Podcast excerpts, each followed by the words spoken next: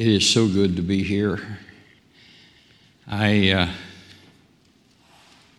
I feel like we just need to pray. So, would you join me before we pray? Lord, as we come to this time of looking into your word, help us to hear from heaven what you have for us today. And more than hear, may we behold your grace in the name of Jesus. Amen. As is my custom, I like to read the text, and today I have a bunch of it. So I'm going to ask you, in honor of God's Word, if you would stand with me while we read from the sixth chapter of John. The Gospel of John, chapter 6, and we'll begin reading in verse 24. John chapter 6 and verse 24. When the people therefore saw that Jesus was not there, neither his disciples, they also took shipping and came to Capernaum, seeking for Jesus. And when they had found him on the other side of the sea, they said unto him, Rabbi, when camest thou hither? And Jesus answered them and said, Verily, verily, I say unto you, you seek me not because you saw the miracles, but because you did eat the loaves and were filled. Labor not for the meat which perisheth, but for that meat which endureth unto everlasting life, which the Son of Man shall give unto you, for him hath God the Father sealed. And they said unto him, What shall we do that we might work the works of God? And Jesus answered and said unto them, This is the work of God, that you believe on him whom he hath sent. They said, Therefore, unto him, What signs showest thou then that we may see and believe thee? What dost thou work? Our fathers did eat manna in the desert, as it is written, He gave them bread from heaven to eat.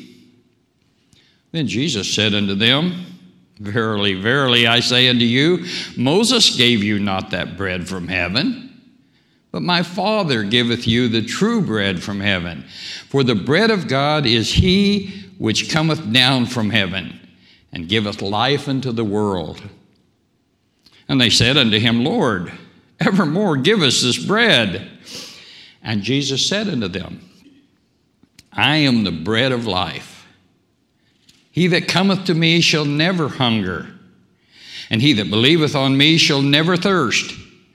But I said unto you that ye also have seen me, and believe not. All that the Father giveth me shall come to me, and him that cometh to me I will in no wise cast out. For I came down from heaven, not to do mine own will, but the will of him that sent me. And this is the Father's will that hath sent me, that of all which he hath given me I should lose nothing, but should raise it up again at the last day. And this is the will of him that sent me, that every one which seeth the Son, and believeth on him may have everlasting life, and I will raise him up at the last day. The Jews then murmured at him because he said, I am the bread that came down from heaven. And they said, Is not this Jesus, the son of Joseph, whose father and mother we know? How is it then that he saith, I came down from heaven? Jesus therefore answered and said unto them, Murmur not among yourselves. No man can come to me except the Father which has sent me draw him, and I will raise him up at the last day. It is written in the prophets that they shall all be taught of God. Every man therefore that hath heard and hath learned of the Father cometh to me. Not that any man hath seen the Father, save he which is of God. He hath seen the Father. Verily, verily, I say unto you, he that believeth on me hath everlasting life. I am that bread of life. Your fathers did eat man in the wilderness and are dead. This is the bread which cometh down from heaven, that a man may eat thereof and not die. I am the living bread which came down from heaven. If any man eat of this bread, he shall live forever, and the bread that I will give is my flesh, which I will give for the life of the world. The Jews therefore strove among themselves, saying, How can this man give us his flesh to eat? Then Jesus said unto them, Verily, verily, I say unto you, except ye eat the flesh of the Son of Man, you drink and drink his blood, you have no life in you. Whoso eateth my flesh and drinketh my blood hath eternal life, and I will raise him up at the last day. For my flesh is meat indeed, and my blood is drink indeed. He that eateth my flesh and drinketh my blood dwelleth in me, and I in him.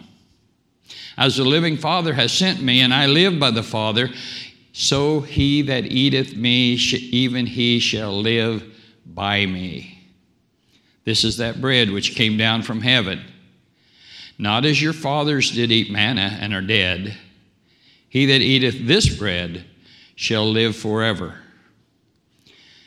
May God add a blessing to the reading of his word. You may be seated. It's a long passage of scripture, and believe it or not, I didn't read all I wanted to. all I needed to, in fact.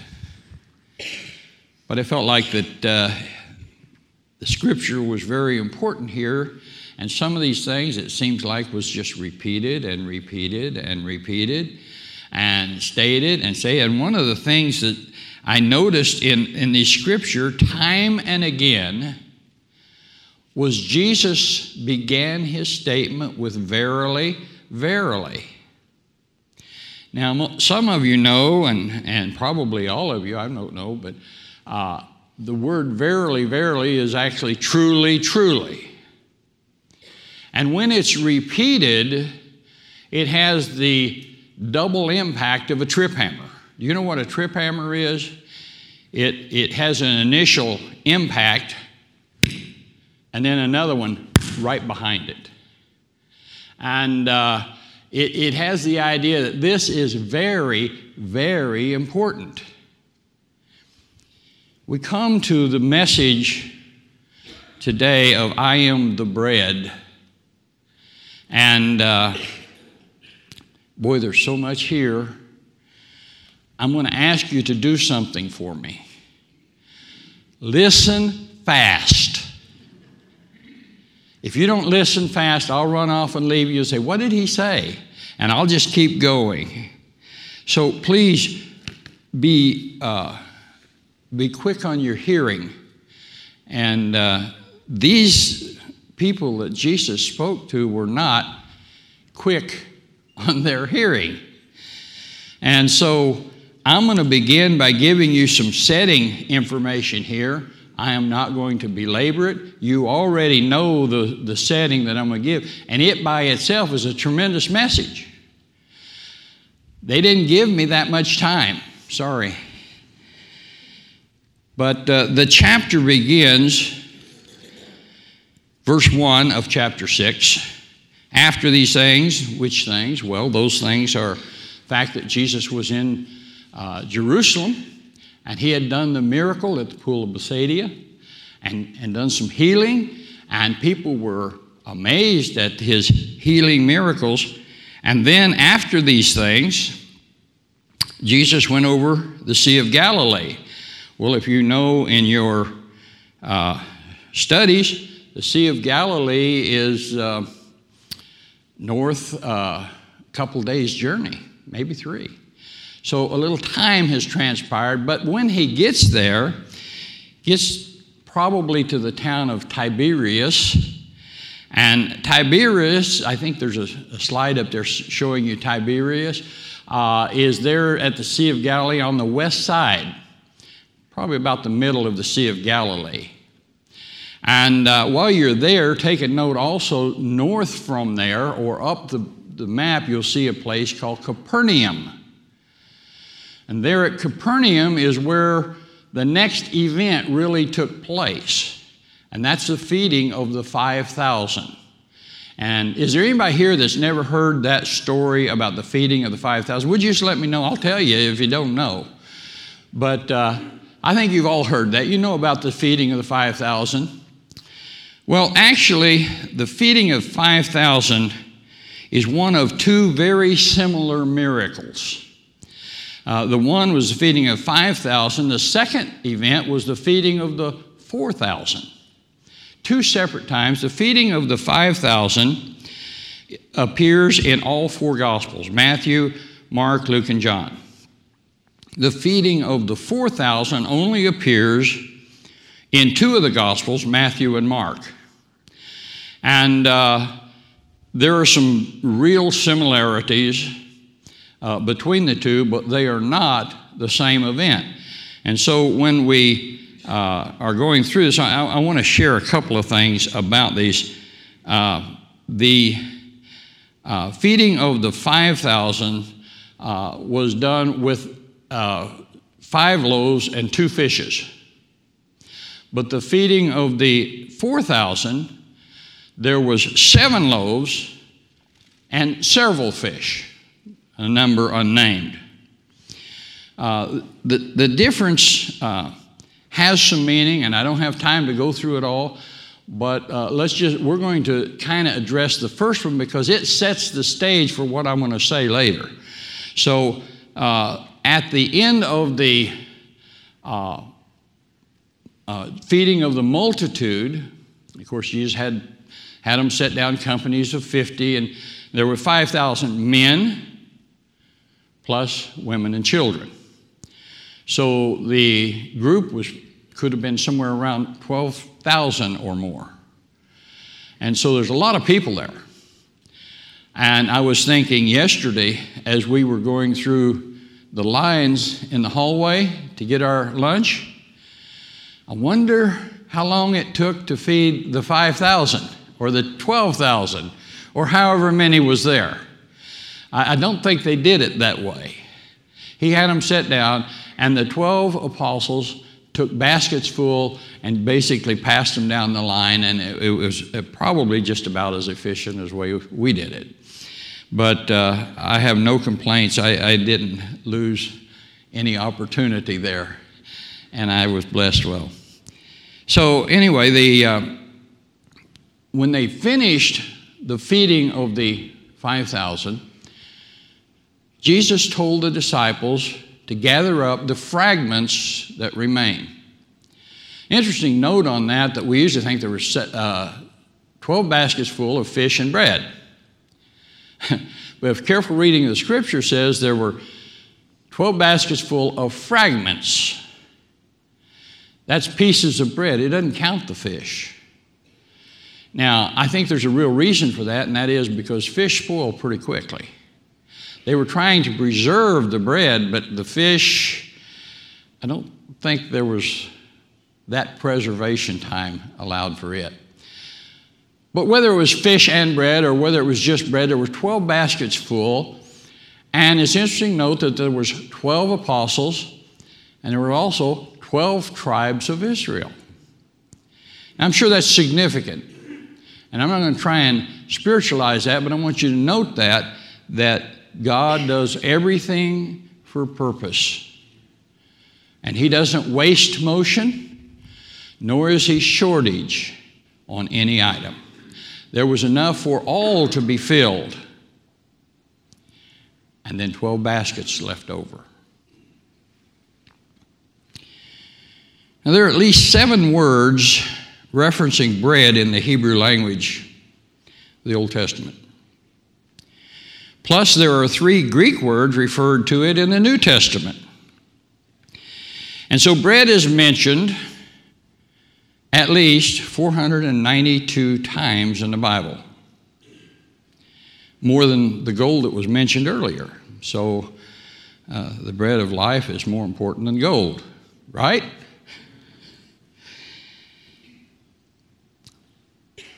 Bread was so essential in life and so much a part of their diet that often it was just simply referred to as the sustenance of life. And so bread has a, a very major role in the understanding of scriptures. And when Jesus says, I am the bread of life, he was saying so much more than we get. Hopefully, I can share some of this with you.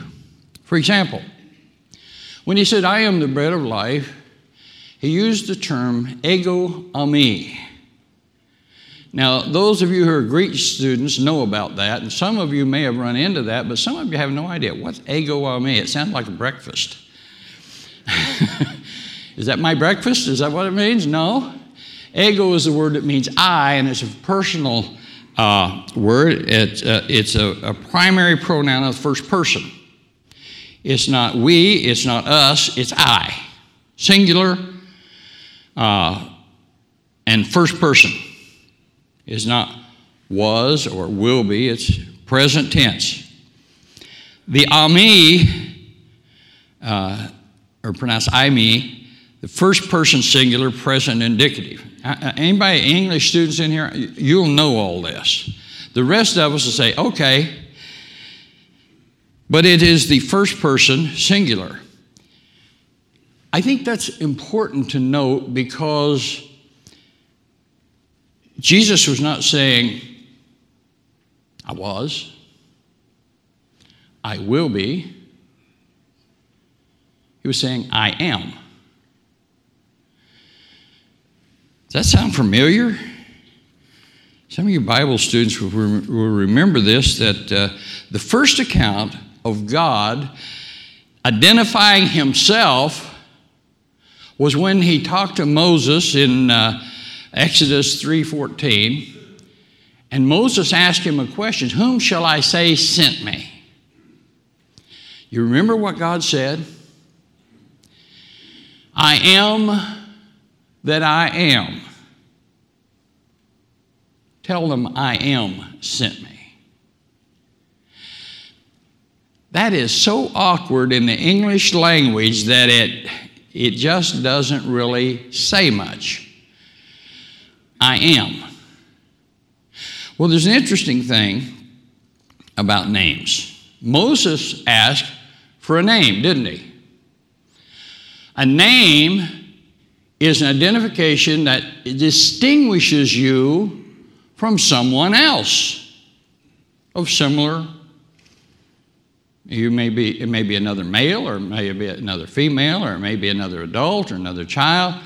But uh, your name identifies you personally, your personal identity. Well, when God spoke to Moses, He didn't say, uh, I feel, or I, John, or I'm whatever. He says, I am. God is not known by a name.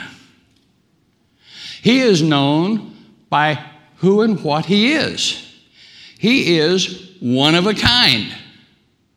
There is no other God like him. He is, I am the forevermore. I am who I am. If you want to know God, you have to know Him by His uh, characteristics, who and what He is. And until you get close enough to God and personal enough with God that you know what He's like, you don't really know God. You know of Him, but to know Him, you have to get personal. You have to know God for who He is, for what He is. And it's interesting that He says, I am, that's in the present tense. So, back when all the world was being created, God is present. It's like a book. You can possibly identify with this. I can be present in Genesis by opening to Genesis. And there I am, present. And I can be present in the Bible in Psalms. And I can be present in John. and I can be present in revelation. God is the I am. He is ever present all through scriptures. And He is ever present all through our lives. And He is ever present help in time of trouble. And He is an ever present source of strength. He is ever present protector. He is the I am. And when you know God that way, the fear of God is the beginning of wisdom. You begin to understand God is timeless. There's no such thing as a future and a past to God because He's everywhere present. And that's why He told uh, Moses, Tell them the ever present God sent you.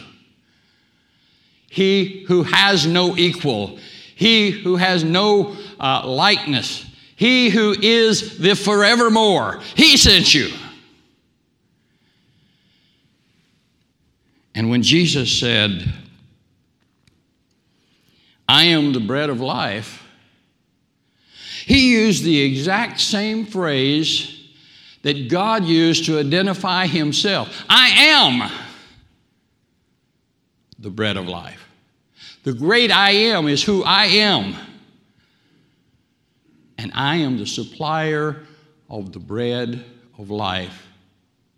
I am the essence of the bread of life. I am. And the scriptures begin to speak. Who is this I am from ages past? Living in time, we have trouble with timelessness. But God has no trouble with it. And Jesus had no trouble with it. And He wants us to know Him as He is. After the feeding of the multitude, the, the crowds followed him. And Jesus explained, He says, uh,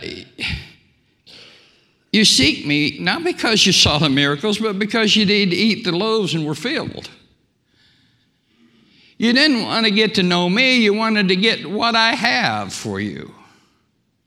So much of the time, we are like these uh, people who were chasing Jesus that we might benefit from Him. God is not so interested in benefiting you as He is transforming you. His goal is not to give you pleasure. His goal is not just to get you to heaven. His goal is to make you His child and so transform you that when you get to heaven, you'll be at home. God is in the transforming business, not the blessing business. The blessings are one of the things He uses, and He blesses us to help transform us, but He also withholds to help transform us. Everything He does is for the specific purpose of changing you into that child that He is going to be pleased and proud of when you get home. Many of us have spent enough time here on this planet to figure out a few things. But have you figured out God's plan for your life? It's very simple transformation.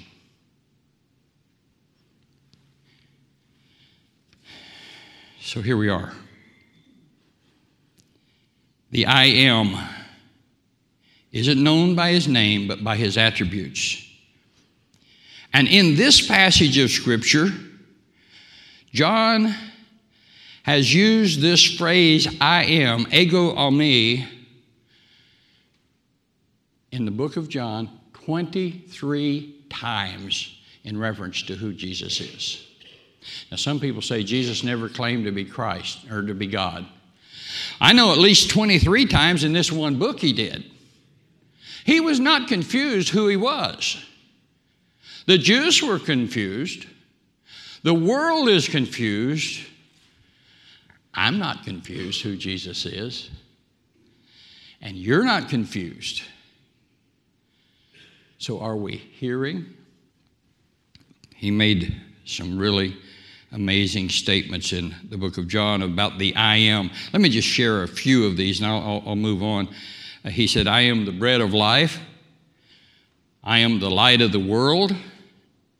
I am the door of the sheep. I am the good shepherd. I am the resurrection and the life. I am the way, the truth, and the life. I am the true vine, and on it goes. Jesus knew who he was, and he knew why he was here. This is the will of Father that he lose nothing. He has a plan for you to get you to heaven and guarantees it by his own name. And of all that thou hast given me, I will lose nothing. Isn't that good? God loves you and promises you completion. You're going to get there and you're going to be finished. All right, let's move on. Now, the three things uh, that's an introduction, by the way. I've already used up half of my time. So you got to start listening faster. Okay? There's three things I want to share with you, and when I get those three things said, I'm going to close and, and I'll shut up and I'll sit down. But the three things I want to share with you that Jesus said, He says, I am the bread of life. Later, He says, I am that bread. And then He says, I am the living bread. what's the difference? Well, I'm so glad you asked. When he said, I am the bread of life, that phrase is referenced in our passages of Scripture here nine times. Now, how many times does God need to say something for you to get it? He said nine times right here, and, and I think he's trying to make the point I am the bread of life. Now, there's a couple of ways that's important to know. First, he says, I am the sustenance of life. I am the provision of life. I am what you need to be able to live. The uh, uh, reference is made here He that cometh to me shall never hunger and he that believeth on me shall never thirst. Now, the hunger and the thirst is understood in a couple of ways. First of all, in Nehemiah 9:15 says, "And he gave us them bread from heaven for their hunger, and brought us forth water for them out of the rock for their thirst, and promised them that they should go in to possess the land which thou, thou hast sworn to give them." That's in reference to Moses when God gave them manna and when God split the rock for the waters. By the way, in case you didn't know, they found that rock that was split. They know where it is. And uh, so God provided for 40 years manna on a regular basis, a continual basis of supply. Now, if you're ever worried about God supplying, go back and reread the story about manna. Well, what was manna? Uh, we'll, we'll, get to that in a minute. I'm getting ahead of myself. But he that cometh to me shall never hunger and never thirst. Uh, Matthew 5, uh, 3, or pardon me, 5, 6 says, Blessed are they which do hunger and thirst after righteousness, for they shall be filled. Now, we have more than one kind of hunger. We hunger for physical sustenance, but we have another hunger, and that's found down inside us. And, and sometimes we get to longing for something we can't identify and something that we want, but we don't know what it is, and we don't know how to get it, and we don't know, uh, we can't identify it, and we struggle with that. And then there are, is the hunger for God to do a work like has only rarely been done in the past. One of my hungers is for revival. I long to see God do it again. And so, the Bible says, He that cometh unto me will never hunger, and his thirst will be satisfied. In the story of the 5,000, they ate all they could eat. Kind of like, they must have been Baptist, that's all I can say. They ate all they could eat. But uh, that wasn't the only hunger they had. Because they themselves, give us this bread that you're talking about. They hungered for it too. But they weren't willing to meet God on His terms. One of the secrets of knowing God is to meet Him on His terms.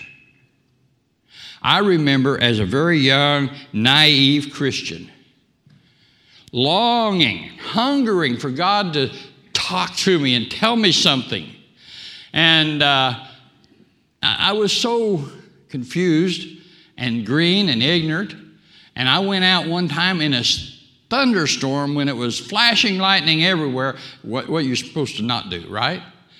And I said to God, Show me something. And I even included in my heart and mind's eye if you need to hit me with lightning, I need something. Guess what happened? Nothing. I wasn't meeting God on His terms. I was trying to direct God instead of be directed by God. If you want to know God, you got to meet God on His terms. And so my hunger was not satisfied there. But when I did meet God on His terms, that was a different story. You don't have time for it, you're not listening fast enough.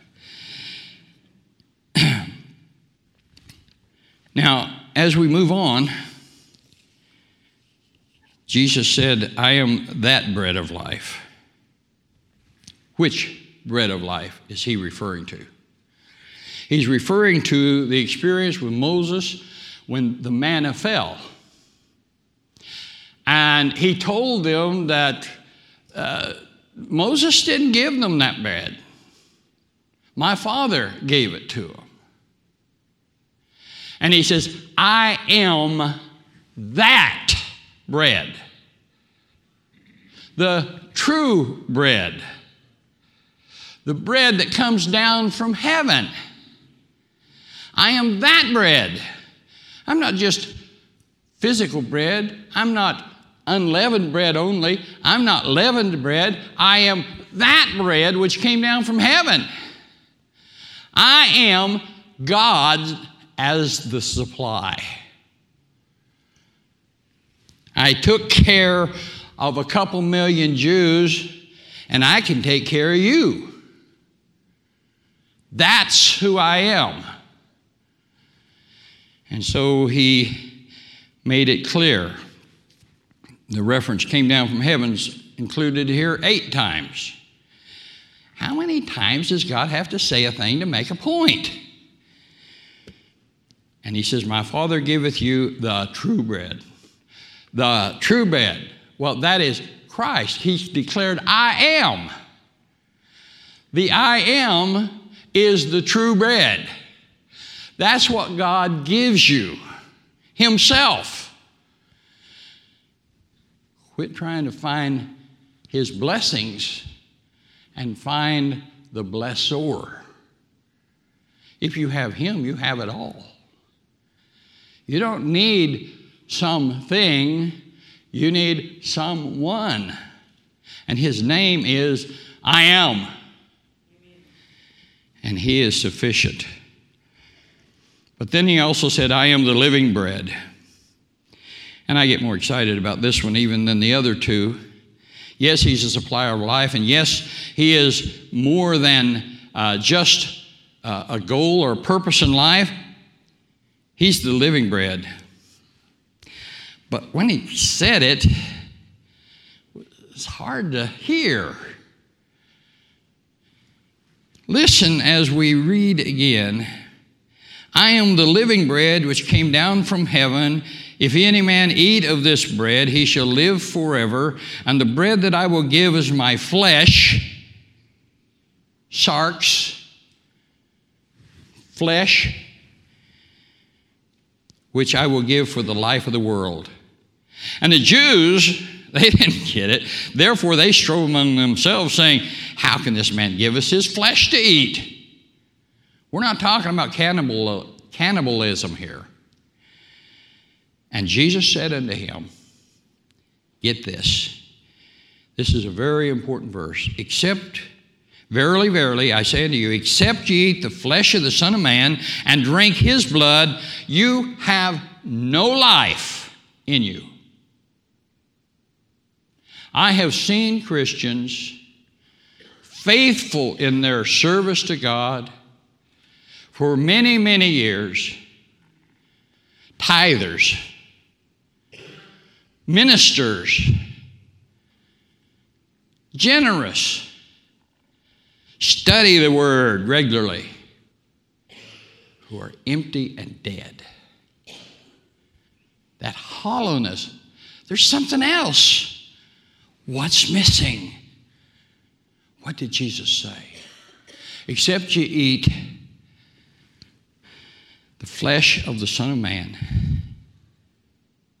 and drink his blood, you have no life. God's life is not being exuded through your experience. What's missing is Christ having his way in you. It's not that you're doing the wrong things or the right things. It's not the doing at all. It is Christ who you need leaving out. You need Christ living in you. If He isn't living in you, what's happening? Nada. And nothing's happening. How long has it been since you had a prayer answered that you knew it was God? How long has it been that you've seen God do a marvelous thing? How long has it been since the joy just welled up inside you and you shed tears? What's your experience? Except you eat the flesh of the Son of Man and drink his blood, you have no life in you. Because the Christian's life is Christ living out his life from within your being. When you came to Christ, you died. You gave your life to Christ. True? Amen? You can say it, can't you? And if you're dead, Who's that living in your life? Oh, listen. That's where the excitement is. That's where the thrill is. That's where the answered prayer is. That's where hope is. God living in you and transforming you from within so that what comes out is a reflection of Him. I don't know where my time is. I, I, somebody give me a cue. I think I'm running over. Huh? Ah, I've got five minutes. Thank you, Lord. All right. So, uh, if you eat his flesh and drink his blood, then there's some things going to happen. First of all, you'll have Christ dwelling in you.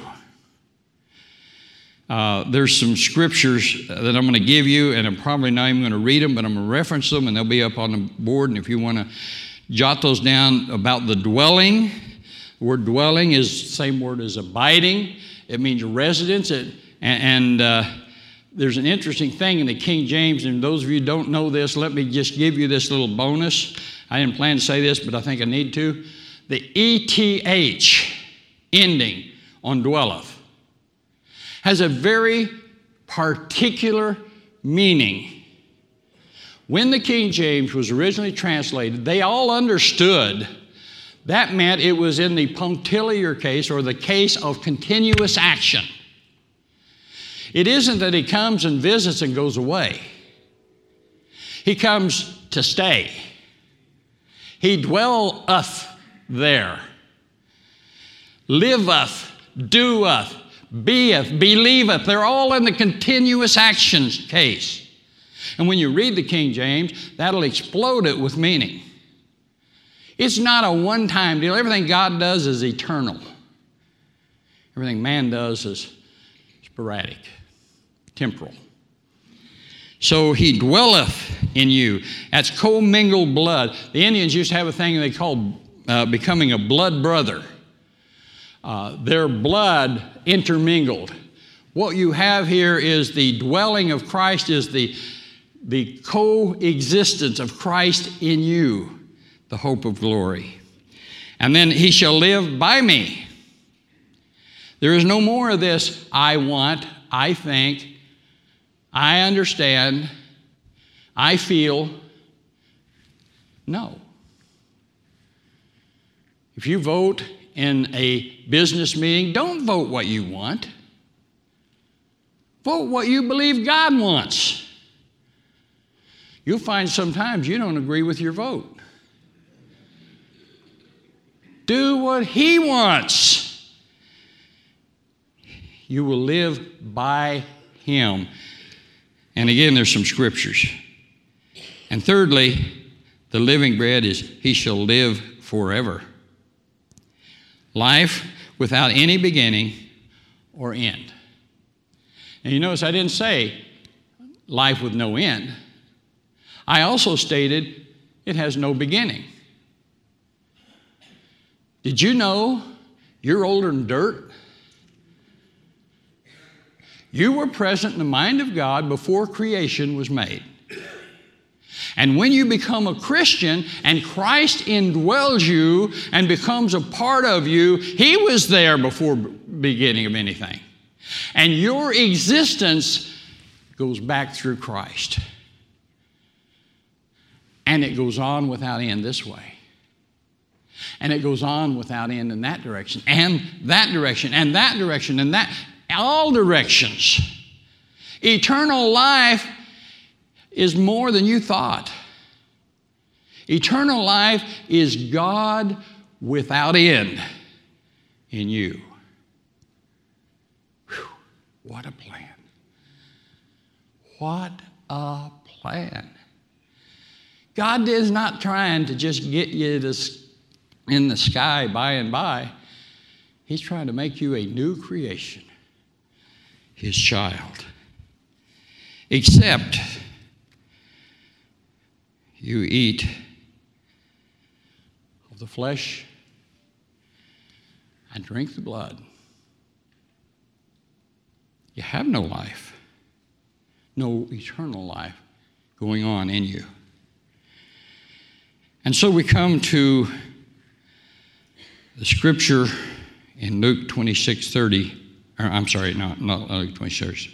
In uh, 1 Corinthians chapter 11, when Jesus was uh, uh, sharing, or Paul was sharing about the Lord's Supper, you remember that? What are the elements of the Lord's Supper? Well, it's bread and, and the fruit of the vine. And uh, interesting thing about this, he took the bread and he broke it. The bread, he said, that's me. When you take the Lord's Supper and the bread is broken for you, for distribution, for you to eat, you're symbolically taking of the Lord's flesh because you're saying, Lord, I want you living in me. And I willingly and knowingly represent that in the taking of this bread, that it is your will and not mine. I am once again refreshing this commitment of ours that I trust you and your work on the cross. You were broken for me. And then when you take of the cup and you drink it, it's representative of his blood. The life is in the blood.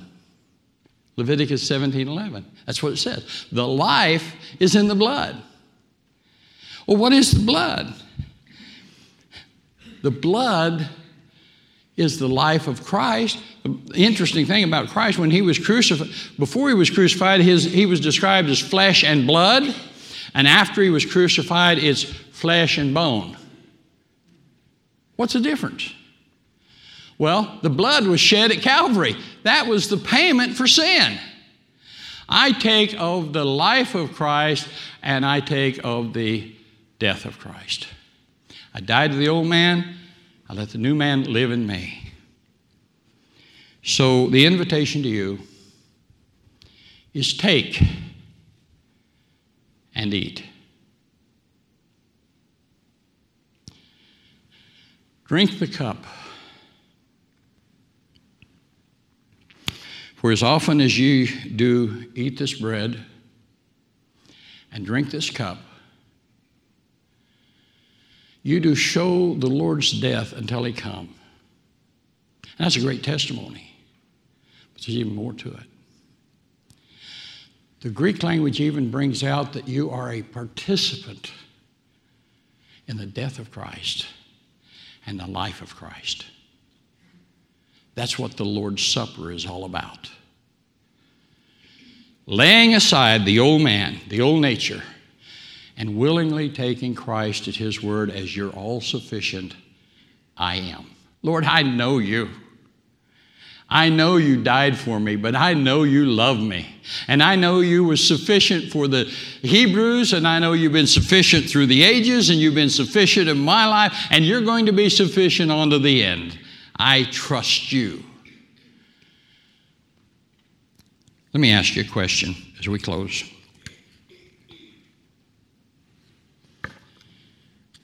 I wanted to ask this to begin with, but I dared not. Is that hole in your heart? Not because you're not a Christian, but because you're not living. Christians, seniors, one of the most important things for seniors is to don't stop. Rest is in glory. Yeah, you got aches and pains, and so do I. And I've been through a few things myself. But listen, we're not there till we're there. This is not a run three laps This is a marathon. This is a life race. Christ wants to do more through you now than he ever has had opportunity. You've got more time. You've got more resources. I know you don't have energy, it's because you're living on your own. God will supply the energy He needs for you to do what He wants you to do. Trust Him. Dare to take the step of saying, Yes, Lord, I will. Let's pray. Lord Jesus, thank you for being the great I am. And Lord, thank you that I can say, I know you. Lord, may the life that you have for each of us blossom as you live in us. For we ask it in your name. Amen.